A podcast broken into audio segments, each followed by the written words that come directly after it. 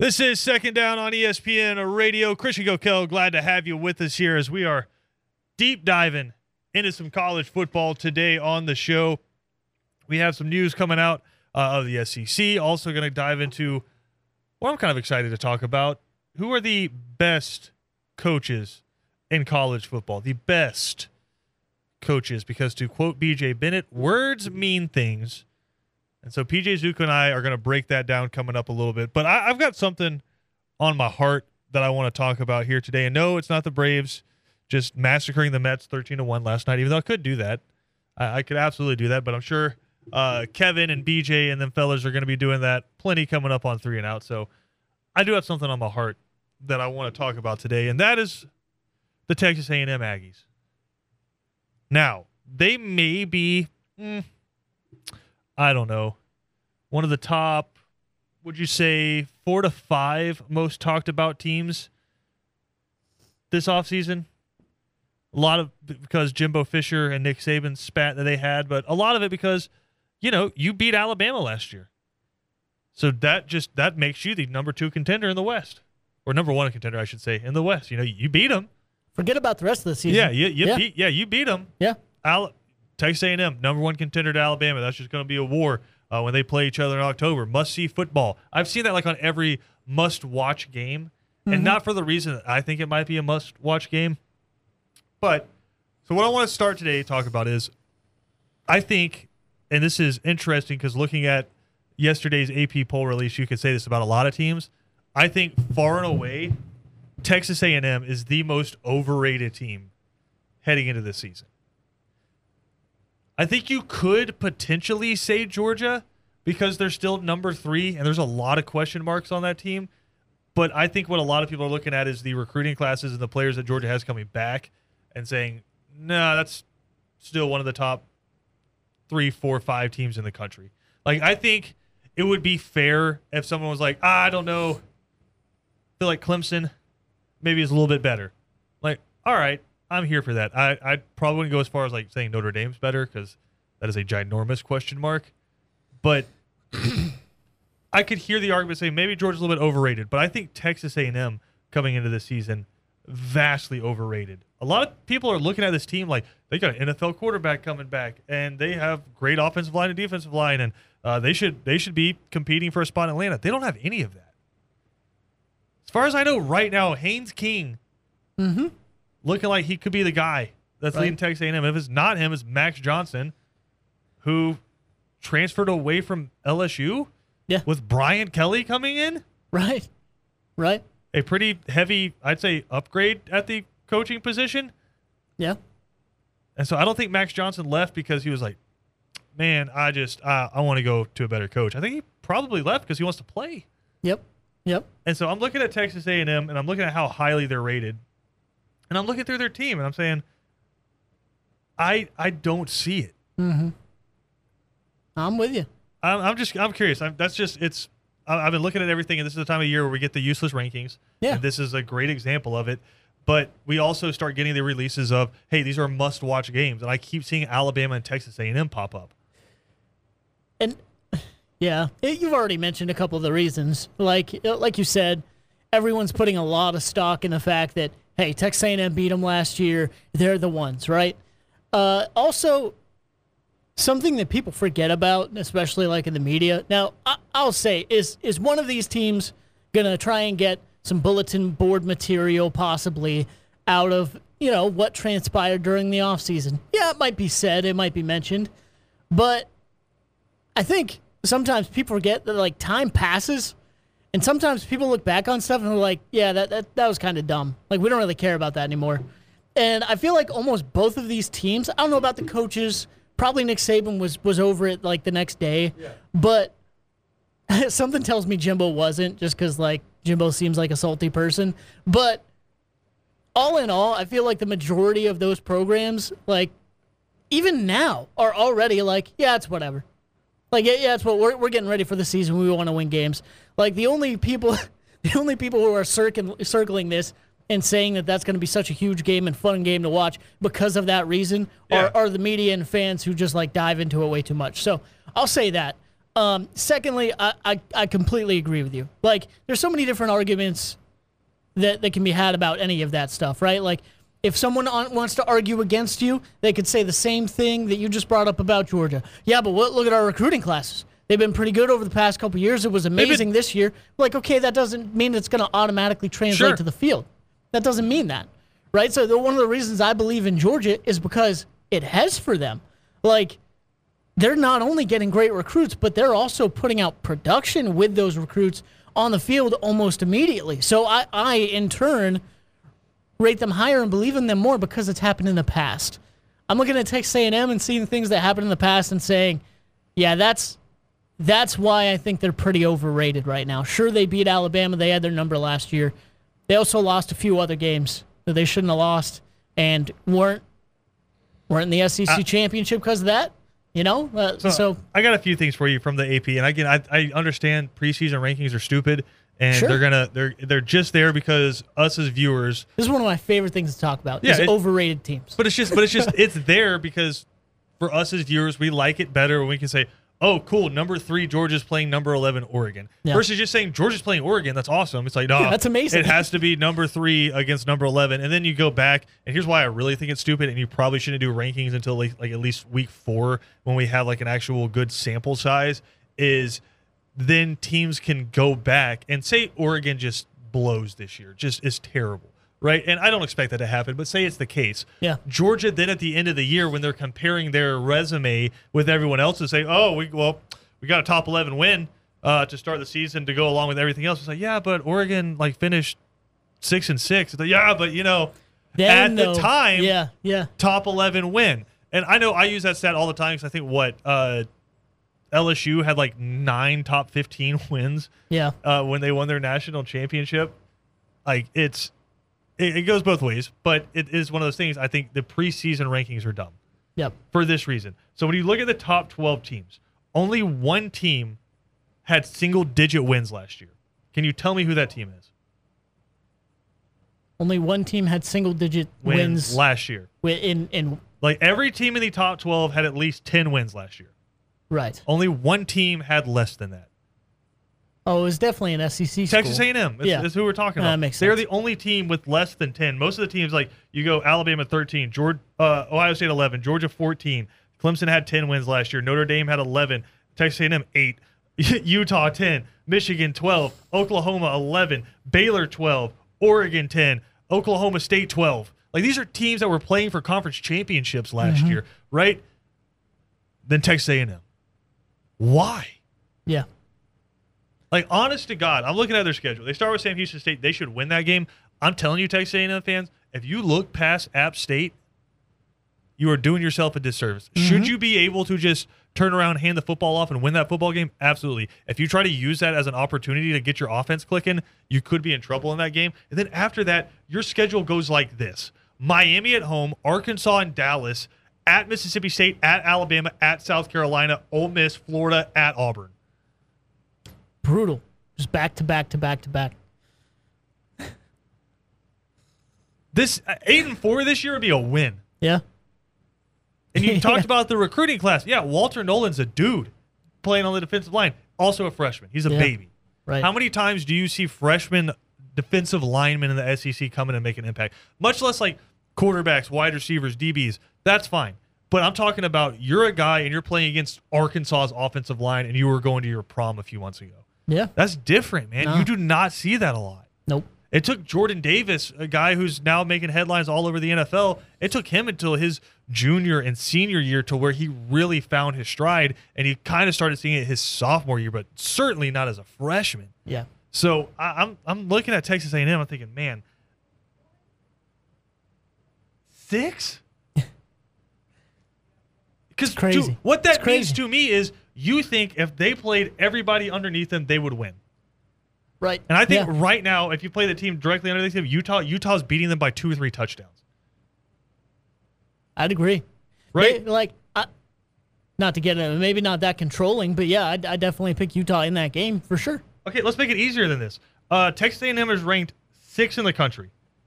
Arkansas, a team that beat them last year, Yeah. is ranked number 19. And really, the only player that they lost, and I don't know, Treylon Burks is, is really the only player that they lost, but they Catalon's back, Yeah. right? KJ Jefferson, their quarterback's back. They went and replaced Treylon Burks with one of the best receivers out of the Big 12 and uh, Jadon Haselwood uh, from Cedar Grove in Atlanta, but Right. was one of the top receivers in the country. He's in Arkansas now. Like Arkansas, Bumper Pool's still there. Like they've got a damn good defense. Arkansas is still there. And this is a team that, Think what beat them by ten, beat them by double digits in Dallas last year. They held them to ten points. Right. And we're, we're talking about Texas A&M as a top six team. Kentucky is ranked 20th, which I will say this great stat. Uh, Kentucky, this is the first time they've been ranked in the preseason top 25 since the Jimmy Carter administration.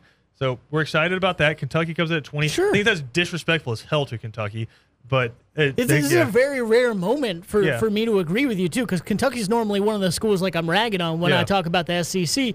But like, no, that's very well deserving. I think they should be higher, like you're talking about. And and like you said, you get into these comparisons, and it's like you see six against twenty, and you think, wow, that that's probably going to be a two touchdown win for the for the six seed or, or whatever. But like, no, in that game, I, w- I would probably guess that one's going to come down to the wire when they play. I, So I, I look at this and I don't think Texas A&M is going to be a bad team.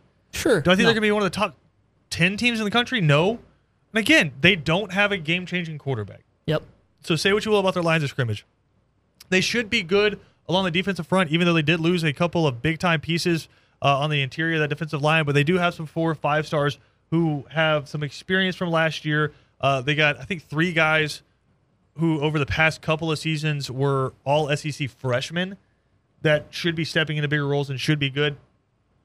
Uh, they have a cornerback by the name of Antonio Johnson, who probably is going to be a first round pick, and the secondary has some experience, but also it, just a ton of young dudes that you're counting on going check, check, check, check, check, good, good, good, good, good, for you to be what you want to be. Yeah. Whereas That's not always. That's not the to happen. teams that you're projecting yourself as can go, okay, he didn't work, switch Yeah. right? Georgia, uh, I think what in the national championship, you move Jamaree Salyer to right guard and you bring in a young dude and Broderick Jones to play left tackle in the national championship against Alabama, Right. right? Like that's what you have to do to be at the level that we're talking about here. Mm-hmm. So I Texas A&M's fine.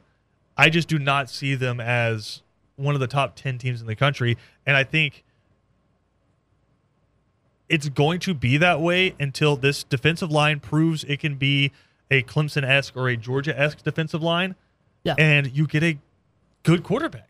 yeah. Because Haynes King has proven absolutely zero. Max Johnson has proven absolutely zero. Again, Ainias Smith, Devon Achane, really good players, game breaking players. Who's getting on the ball? Yeah. Like I would say this, I don't huge. think any of the quarterbacks they have right now are better than Kellen Mond. No. No. No. No. Uh, and if so, I haven't seen it. Uh, I haven't seen anything to show And it what, yet. what was it Like when la- Kellen Mond was there? Eight Yeah. nine win team. Right, last year going into the season, like, Haynes King was supposed to be. Let's not forget, like Haynes King was supposed to be. All right, that's that's their guy. There was a little bit of a battle, and who- but by week two or three, he's already out. Like he, he's already lost the job. And let's not forget too, like what's glaring to me is not only those question marks that you're talking about. This is a team that last year, when all else failed, relied on its defense and its running game. And their best, like, I, his name is slipping my mind right now, but their best running back, Spiller. yeah, who, who they relied yeah. on for so many years, is gone. He's in the Yep. NFL. So like you, you can't. Sure, they they might have some other guys to turn to, but are they going to be as good as him? Are they going to be able to carry the same workload? And honestly, you're as him? your most think so. efficient slash best quarterback who like he played out of his mind in one game. Yeah. And then for the rest of it, he was pretty average. Zach Calzada. Yeah. He's gone. He's he's out of here.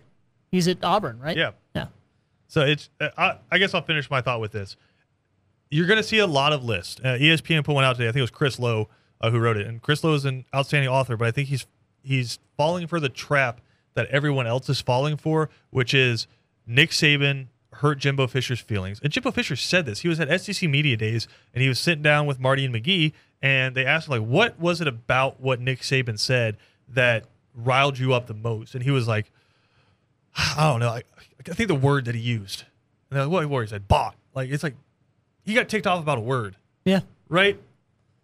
everyone's falling into the trap of thinking this is going to make Texas A&M want to go into Tuscaloosa, which probably going to be a 3:30 kick if I had to guess, if if not like an eight o'clock primetime kick like they did last time. But if Texas A&M has a couple losses going into that, it's, it ain't going to be. But this game, Alabama's going to decapitate Texas A&M. Like I cannot. If I had to hammer a bet right now, Alabama wins this one by three, four scores. Right. Like they are going to eviscerate Texas A&M. Nick Saban because he shows no signs of trying to retire. Like this dude is Zero. as, as invigorated as we've ever seen him. Right.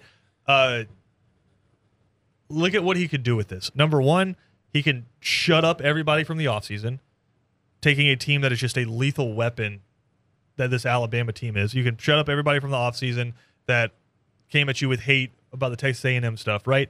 But also, if there, I, I will say this: if there is a program that you could potentially be worried about, especially in the new era of college football, overtaking you if you're Alabama in your own division, it's Texas A&M because oil money don't run out.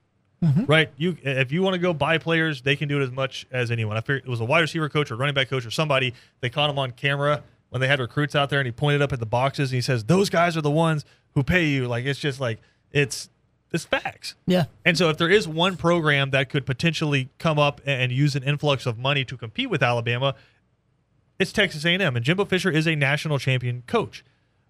That being said, I think this is an opportunity where you just any sort of thought of A&M being an up and coming program, you annihilate it.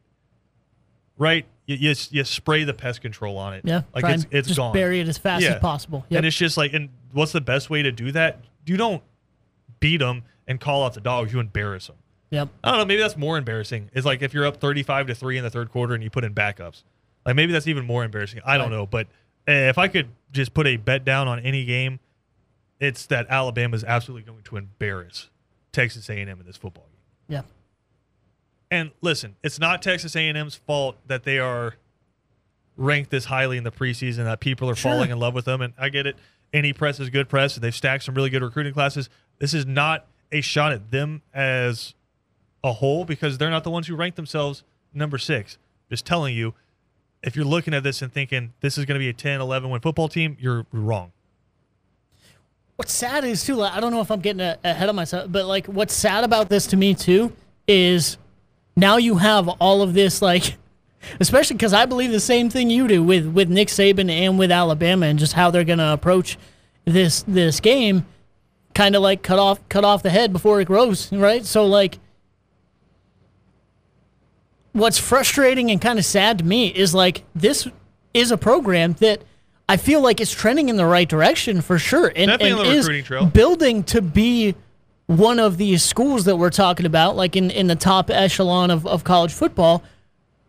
But they're not there yet. Like, and and that's what's frustrating is you see something like this start building, everyone jumps on board or hypes them up way too quick, and I feel like you, you either follow that hype or or then comes a fall, and I feel like we're getting ready for a type of season that could be a fall because of just all of the things we've already talked about with with not having the right guys in the right spot and, and you know not having experience in the right spot, not having game changers at the right spot. So like, yeah, I mean that's that's kind of the crazy things about it is this is a team that if you talked to me a year ago, I'm like, man, yeah, they're they're two three years away and they could be one of those stalwart top five teams.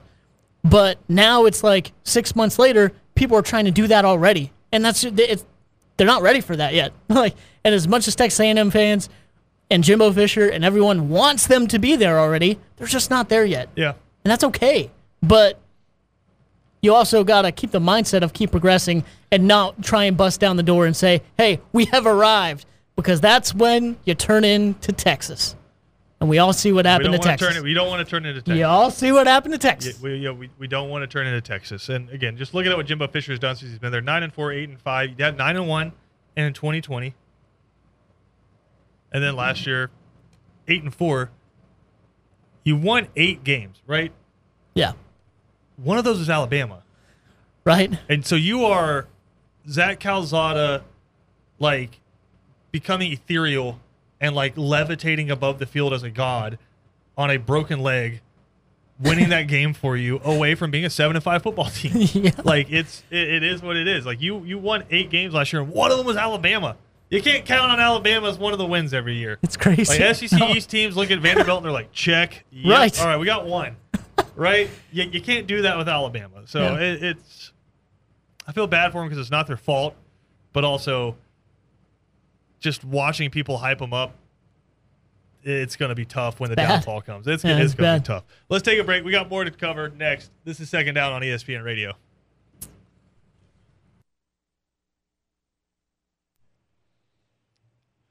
Second down on ESPN Radio is presented to you by the Uniform Source. Christian Gokel alongside PJ Zuko. Continuing, talk some college football here. Uh, continuing to talk about the Power Rangers here. Oh no, not even that, dude. Okay, I, I thought you were just gonna be like continuing to Absolutely Hate on Texas A&M. Texas A&M. Just- I don't dislike Texas drive the A&M. ground. I think they're just as cool as every other eight and four team in the country. All right. Couldn't agree more. I man. just I don't love the media and fans around college football hyping them up as a top ten team because they're not. Can you imagine if like you walked up to a Texas A&M fan and were like, "What record were were y'all last year?" Like, uh, you know, we, and oh? we were yeah, right? Alabama? Yeah, we were like we were like eight and four. Oh, so you guys are like I'd say the equivalent equivalent to like it, like in Iowa. What? How, how don't you? Uh, we No, finished we're- in the we top beat fifteen. Alabama last year. We finished in the top fifteen. We beat Alabama. Yeah, but like Iowa was like eight and four too. They are every year. So are you guys. And it would blow their minds because like I don't know, just just because of the the perception, you know. Yeah, well, it's let's, insane. Let's, let's not get back to that conversation from yesterday because I think perception and reality are things that would hurt a lot of college football fans' feelings, so true. like pre- pretty heavily. Very quickly. Um, but another story from ESPN.com, and again, I think words mean things, and so they said ranking the best college football coaches from national contenders to overachievers. I think that's such an interesting statement Yeah. because inside college football, Kirby Smart voiced this. Was it during the 2020 uh, Florida game or was it during 2021? I think that- no, it was, la- it was last year's Florida game where he was like, "You can't beat good recruiting." right? I'd say 70 to 80%, and that might be on the light scale of what it takes to win in college football is being dominant at recruiting. Right? That is most of it. And then the other 80% is coaching them up and getting them ready to play. Sure. Right? Keeping them eligible, getting them ready to play, developing them, right? But I mean, Bryce Young, we kind of know knew what he was going to be coming out of high school Yeah. right? Kind of lived up to the hype a little bit, right? Todd Gurley kind of knew what that dude was going to be coming out of high school, right? It's just bringing these guys in, talent evaluation. So I, I think it's fair to say, like guys like Travon Walker, right? Come in, four or five star out of Upson Lee. Everybody knew he was going to be good, and then he turns out to be just, according to the NFL, the best player in the country, right? Yeah. Yeah. So I think it's an interesting phrase to say who is the best coach in college football?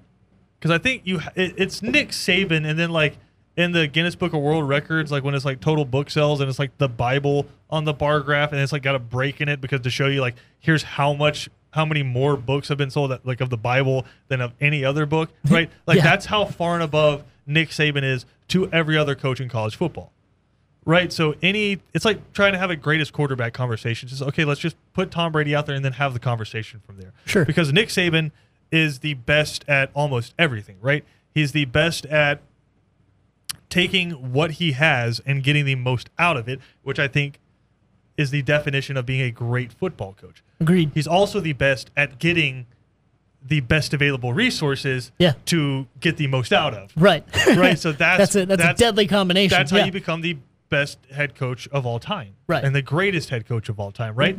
I think a lot of people, and this had been the knock against him and was the knock against his predecessor, would say prior to last year, Kirby Smart was underachieving at Georgia. yeah. Because you're saying, yes, Kirby Smart is a national title contender, but you're supposed to be at Georgia. Yeah. Now, I'm not saying there's not a lot that goes into that, right? You still have to get the talent and hold off the the wolves that are coming in from other states to steal your talent. But You are in the state of Georgia. You're the only real contender for winning championships in the state of Georgia, right? Right.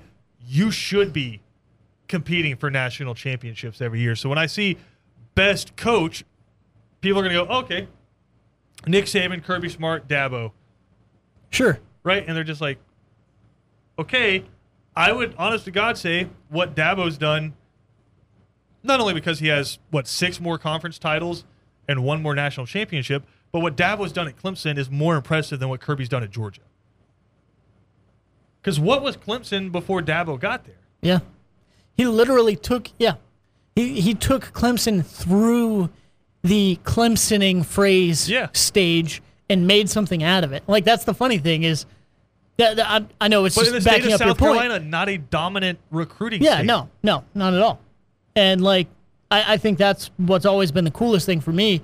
uh, looking back on what Dabo Swinney has been able to do, is he takes over there with a, a decent program, an an all right program. You know, they were getting up there, they were they were Yeah. winning some some big games here and there, but not not anything with real consistency. And then you start getting the players in there, they start making electric plays, but can't hold on the leads. So then you have the whole Clemsoning phrase, and then out of that comes one of the most dominant college football programs in the country. Like that scale of of building was amazing. So sorry to like No, no. jump in there, but I, that's always something I've always kind of been like enamored by, and I think a lot of people forget that with with Dabo. Is he, you know, the best coach ever or anything like that? Uh, No, no, but certainly deserves that kind of respect. Like I, I feel like what what you said is Yeah. pretty on par there. He, he's done an amazing job. Well, Travis Jadon writing in, uh, and I agree with what he says. He says Dabo, both of his national championships, quarterbacks from the state of what? Georgia, right? What did you do? You took a quarterback into Sean Yeah. Watson, who Mike Bobo and Mark Richt said, "Listen, you're just you're not a fit as a quarterback with us, right? Okay, I'll go to Clemson and win a national championship, and then he builds the foundation and can go take Trevor Lawrence Sure. from everyone else, bring him in there, and then win, win a national championship with him as a freshman. So, I, I'd, again, I'd say what Dabo's done at Clemson is more impressive than what Kirby Smart has done at Georgia. And I will give Kirby Smart the caveat of Dabo does not have to go through Alabama every year to get where he wants to go. Agreed. Like there is a distinct possibility that some years, like, hey, I'll make it to the college football playoff, and I could potentially avoid Alabama if the team on the other side can knock them off. Right? Yeah. You don't have to get past them in their conference, which is what Kirby Smart has run into a little bit. So, but that being said, I did want to. I, I kind of put a list together of guys who maybe don't get the credit they deserve and do get the most Yeah. out of their talent. Because, like, listen, man, Tulsa ain't going to be able to recruit at the same level as Georgia. Right. They're just not. So when you talk about being a college football coach and being the best coach, I think about guys, and he, he did not go in my top five. I think about guys like Jamey Chadwell, right, at Coastal Carolina. Sure. You can go out there, you can get the Isaiah Likelys, right? You can get some really good football players that other people kind of looked over, and then you combine all that talent into a system that is creative and people aren't really doing what you're doing. I mean, hell, you got you turned Myrtle Beach for a couple years into one of the powerhouses in college football. Just nuts. Yeah. To say the Chanticleers, people were actually talking about them. Right. You had to do Sports Center featured about what a Chanticleer is, right? Yeah. So with stuff like that. But the list I put together, I feel like has a good mix of sustainability, but then there's also a couple names on here that I think you should know if you're a college football fan. So I put number one in terms of getting the most out of what he has, and I'm talking about fighting against his administration for resources, right? Playing in a really tough conference against really good football teams year in and year out, and then elevating his team to a, a new standard. And he's still having to battle a little bit the ebb and flow every year when you re- lose those really good players, but that ebb's getting a little bit smaller every single time. I'll go one to five, but I have Mark Stoops Yeah. at Kentucky Yeah. as one of the best coaches in college football. Again, I understand the recruiting aspect of it. Yep. Right? But think about what Kentucky has been in the past. Every now and then you get one of those like crazy generational quarterbacks, the Jared Lorenzens in there, the Tim Couch. You get those guys in there and you're like, okay, all of a sudden this team's clicking and it's fun and it's winning eight, nine games in a season. Right? Yeah. Mark Stoops what four out of the last five years has been playing Georgia late in the season for the SEC East championship. Mm-hmm. Right? That's unbelievable. Right. Unheard of. The dude beat Florida for like the first time in four decades. yeah. right? Yeah. In the swamp. Did Florida forget to just cover somebody? Yeah. Yep. But you know what? That's football. And all of a sudden, you're looking around the NFL and you're like, okay, that dude played for Kentucky. Yeah. That dude played for Kentucky. Right. That dude played for Kentucky. Where for the longest time it was uh, what's his face with the Packers. Uh, Randall Yeah, Randall Cobb, that's Randall. Cobb was Yeah. like you're like all right, that's the Kentucky He's guy. a poster boy. Yeah, Yeah. But outside of that, you're like, eh. But now all of a sudden, Josh Allen's one of the premier defensive linemen in college football. Will Levis coming into this season is arguably a top 15 pick in a lot of people's mock drafts. Uh, and then you have guys like Benny Snell who are NFL talents at running back. So it's just Yeah. offensive line has become a pretty big calling card for Kentucky. So Mark Stoops, I think, gets the most out of what he has to offer. And he's to the point where there's another coach at his university clamoring for his resources. I don't know if you saw this this past weekend, Mm-hmm. Sure. but John Calipari's pissed off because Kentucky's spending money on the football program and they're not pouring money into his basketball program. John, I got news for you, dude. Football is the bell cow now. Yep. And it doesn't have to do with how many basketball games you can win. It can do it has everything to do with what that ESPN check looks like. Mm-hmm. You know what ESPN cares about? Football. Yep. And so football, if you want to if you want to keep your signing bonus, I know you have like the contract until you're dead and resurrected and all of that. But if you want to see increased revenue, I would be saying, "Hey, Mark Stoops doing a great job. Love football." Because you know what? More money for them means more money for you. And so I would have zero problem, and I would probably shut up if I was John Calipari, Right. Because football is the bell cow, and I loved. And you have you have coaches at the same school at tweeting each other. Yeah. It's insane. Mark Mark Stoops quote tweeted John Calipari and just said football school. Yeah. It's it's it's beautiful, but like you said, it's it's it's right. I, I mean, at the same time, like John Calipari is going going insane because he realizes what's happening. And like you said, we got news for for him and, and everybody. If your school is halfway respectable at football, it's now a football school Yeah. with just all the money coming into hell it and yeah. everything like that. Like uh, that's that's Um, just how it is. But I wholeheartedly agree with you there. I know we're doing a lot of agreeing today, but like Yeah. I think one of the most important things that has been a change with him and with that school is the past 10 to 15 years. And it's when in, in like 2000, whatever, they were good. You were like, all right, five years down the road, they might be good again. And what's funny is And you that, that's gotten to four Yeah. years and three years, and now and it's now down to just- like it's basically every year. Team. Yeah, yeah. Uh, what's funny is Florida State had a chance to at least interview him, didn't take it, and now Yeah. it's to the point where I don't know if anybody's going to be able to afford to get him away from Kentucky. Could he potentially go to another school that might give him a better chance to win a national championship? Sure, but I don't know if anybody's going to be able to afford to pay him more money than Kentucky is just because of that SEC money. So I think Mark Stoops. Uh, I'll go through the rest of the list quickly here. I think Pat Fitzgerald at Northwestern. I mean, you Sure, look on the yeah. sideline and you see the players that they're recruiting, and the fact that they're actually in some of the games that they're in, and every now and then they'll pop up for an eight nine win season is sometimes they're in the. Big Ten championship Correct. game. You're I mean, what like, the hell yeah. happened? It's like a fever dream. Uh, I, Dave Clawson, dude's taking Wake Forest to ACC championships and making them competitive. Sure. I think that's unbelievable. And then the last two are, the, I just think, names that you need to know. Lance Leipold. He is the head football coach at uh, Kansas, but prior to that, he turned Buffalo into an excellent football school. Was he the coach when Khalil Mack got drafted? I, I don't know because that's been a while ago. been- that was like yeah. eight nine years ago. I'm bit. not sure, but he's tur- he turned them into a 9, 10 win football team Yeah. pretty consistently there at Buffalo, uh, and now he's at Kansas. Went two and ten last year. Is what it is your first year at Kansas. Kansas. they But- beat Texas. There you go. I don't know if that really means anything. The other name I'd say you need to watch too, and I think this guy just gets the most out of what he has, which is kind of what we're talking about here. Thomas Hammock. He's the head football coach at Northern Illinois. First couple years, kind of shaky. Obviously, COVID had something to do with that. And then he went against another third year coach last year, and Geoff Collins in the first game of the season beat the hell out of him. Yep. And then went nine and five Right. at Northern Illinois last year. Wild. Yeah. So Thomas Yeah. Hammock, Lance Leipold, couple names you need to know, getting the most out of it. Am I saying they're the best coaches in college football? think that is up to what you determine to be what best means. Sure.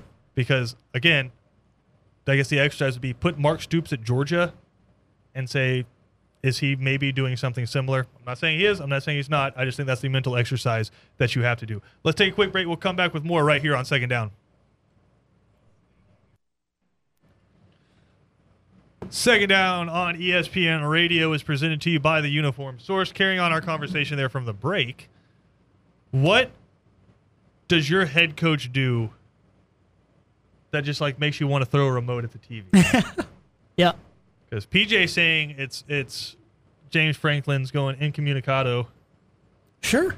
Yeah. and standing on the sideline with his arms folded. Well, like Because I would say the thing that would probably frustrate me the most about James Franklin is he spams halfback draw.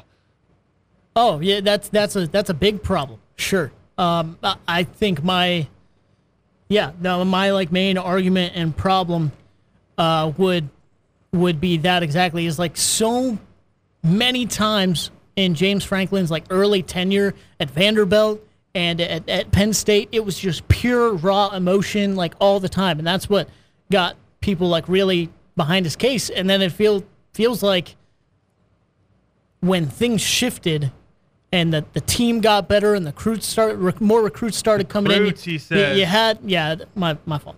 Um, yeah, like the Trace McSorleys and Chris Godwins and Saquon Barkley's coming in and, and doing really good stuff. It's like everything like it's like he took a step back or something from all that and he, he's acting more I say it all the time. I'm sorry, but like I'm not trying he acts more like a CEO than anything else. Like he, he puts the mic down to yell when there's like a missed kick or something, and then he puts the mic back up. And in like every pressure situation or like high emotion situation where normally it would be, or in the past, it would be like invigorating, like passionate James Franklin. Right now, it's muted headset, arms crossed. I'm angry, don't talk to me, and I'm standing by myself, James Franklin. And that's been like the past four or five years Love and it's though. it's insanely frustrating. Like I, I want to see that passion again, whether it be negative or or positive, right? Like Yeah. whether it be arguing about something I with think, or I think James Franklin is interesting because could he be one of the cases of excellent coach able to get the most out of what he has, but potentially not the best recruiter slash talent evaluator? what's weird because the recruiting like his recruiting has been actually really solid. So like well, I think kind of what we were talking about with Michigan the other day, like pretty solid's a lot different than elite. I don't know. I And like if you're at a school at Penn State, that's when you compete for Big Ten championships. it, it depends on how how you view him. I guess I Because like I said, we I- talking I have said, when he was at Vanderbilt, dude won nine games. He did. He did. And he brought a lot of those assistants and a lot of those coaches with him from Vanderbilt. And some of them are gone now. A lot of them are gone now. And uh, I've I've said it over the past four or five years. Uh, other than Brent Pry, because I like I really respected the heck out of him. I thought he did a lot with that defense. Now, obviously, he's at Virginia Tech. Um, I feel like the players have have been on a bet. Not saying they know more, they should lead the team, whatever. Like I'm not advocating for player coaches. All right, but I feel like if the players are A's and A pluses, which I feel like they have been, the coaches are at a B minus, and it's like you need those coaches to be the leaders, right? You need the. I would almost argue that like I'd like the coaches to to be better than the players to a certain extent because you know you can coach them to be better. But Just I feel to- like the talent's there; it's just not getting used right. Just to recap, PJ is over here clamoring for a head coach Sean Clifford situation. So we got to take a break. We'll come back. We'll get you ready for three and out next. You almost killed me. All right. I have a question. How how long do you have to wait? So like say your team loses just an incredible football game. Like and it's just it rips your heart out. I was about to say it depends on what side. No, You're rip- on, rips if it's your heart incredible out, or right? not. Your team just loses a great game. So like say for example for me, uh 2018 SEC championship. Great football game. Yeah. Jalen Hurts with the comeback. Right? Sure. How many years removed do you have to be before you can go back and watch that and appreciate it? Because I just showed you, I didn't know what it was. It's from 1992, number 20 Boston College against number 9 Penn State. I I, was like, hey, look at this. It's a quick 30 second highlight of this uh, from College Football Classics on Twitter. And now you're just over here hurt because in 1992, Penn State lost to Boston College 35 to 32. How many years? Because apparently it's longer than two decades. No, Barely it is. three I decades now. Well, that's the thing. I didn't even know about that pain, and you just gave me it. Sorry. Like it's it's Before new. you were born. newfound pain. I'll say I still like certain teams I feel like lose in the dumbest ways. So like Penn State's one of those teams. I No, still can't. think every fan says that Well, about their team. probably. I still can't go back and, and think about that. The HB draw, and that's the one everyone talks Oh, about, God, right? Yeah. I how can't- Many, how many because it's fourth have, and like- five. How many of those do you have against Ohio State? We had two in a row those two years. Those two years we lost to Michigan State and Penn and Ohio State. Both years Gross. is Ugh. ridiculous. Oh, God. Speaking of gross, yeah. three and out. Coming up next. Not gross is the Braves' BJ big Bennett. wins though. Yeah, Yeah. BJ Bennett, Ben Troop, Kevin Thomas coming up next right here on ESPN Radio.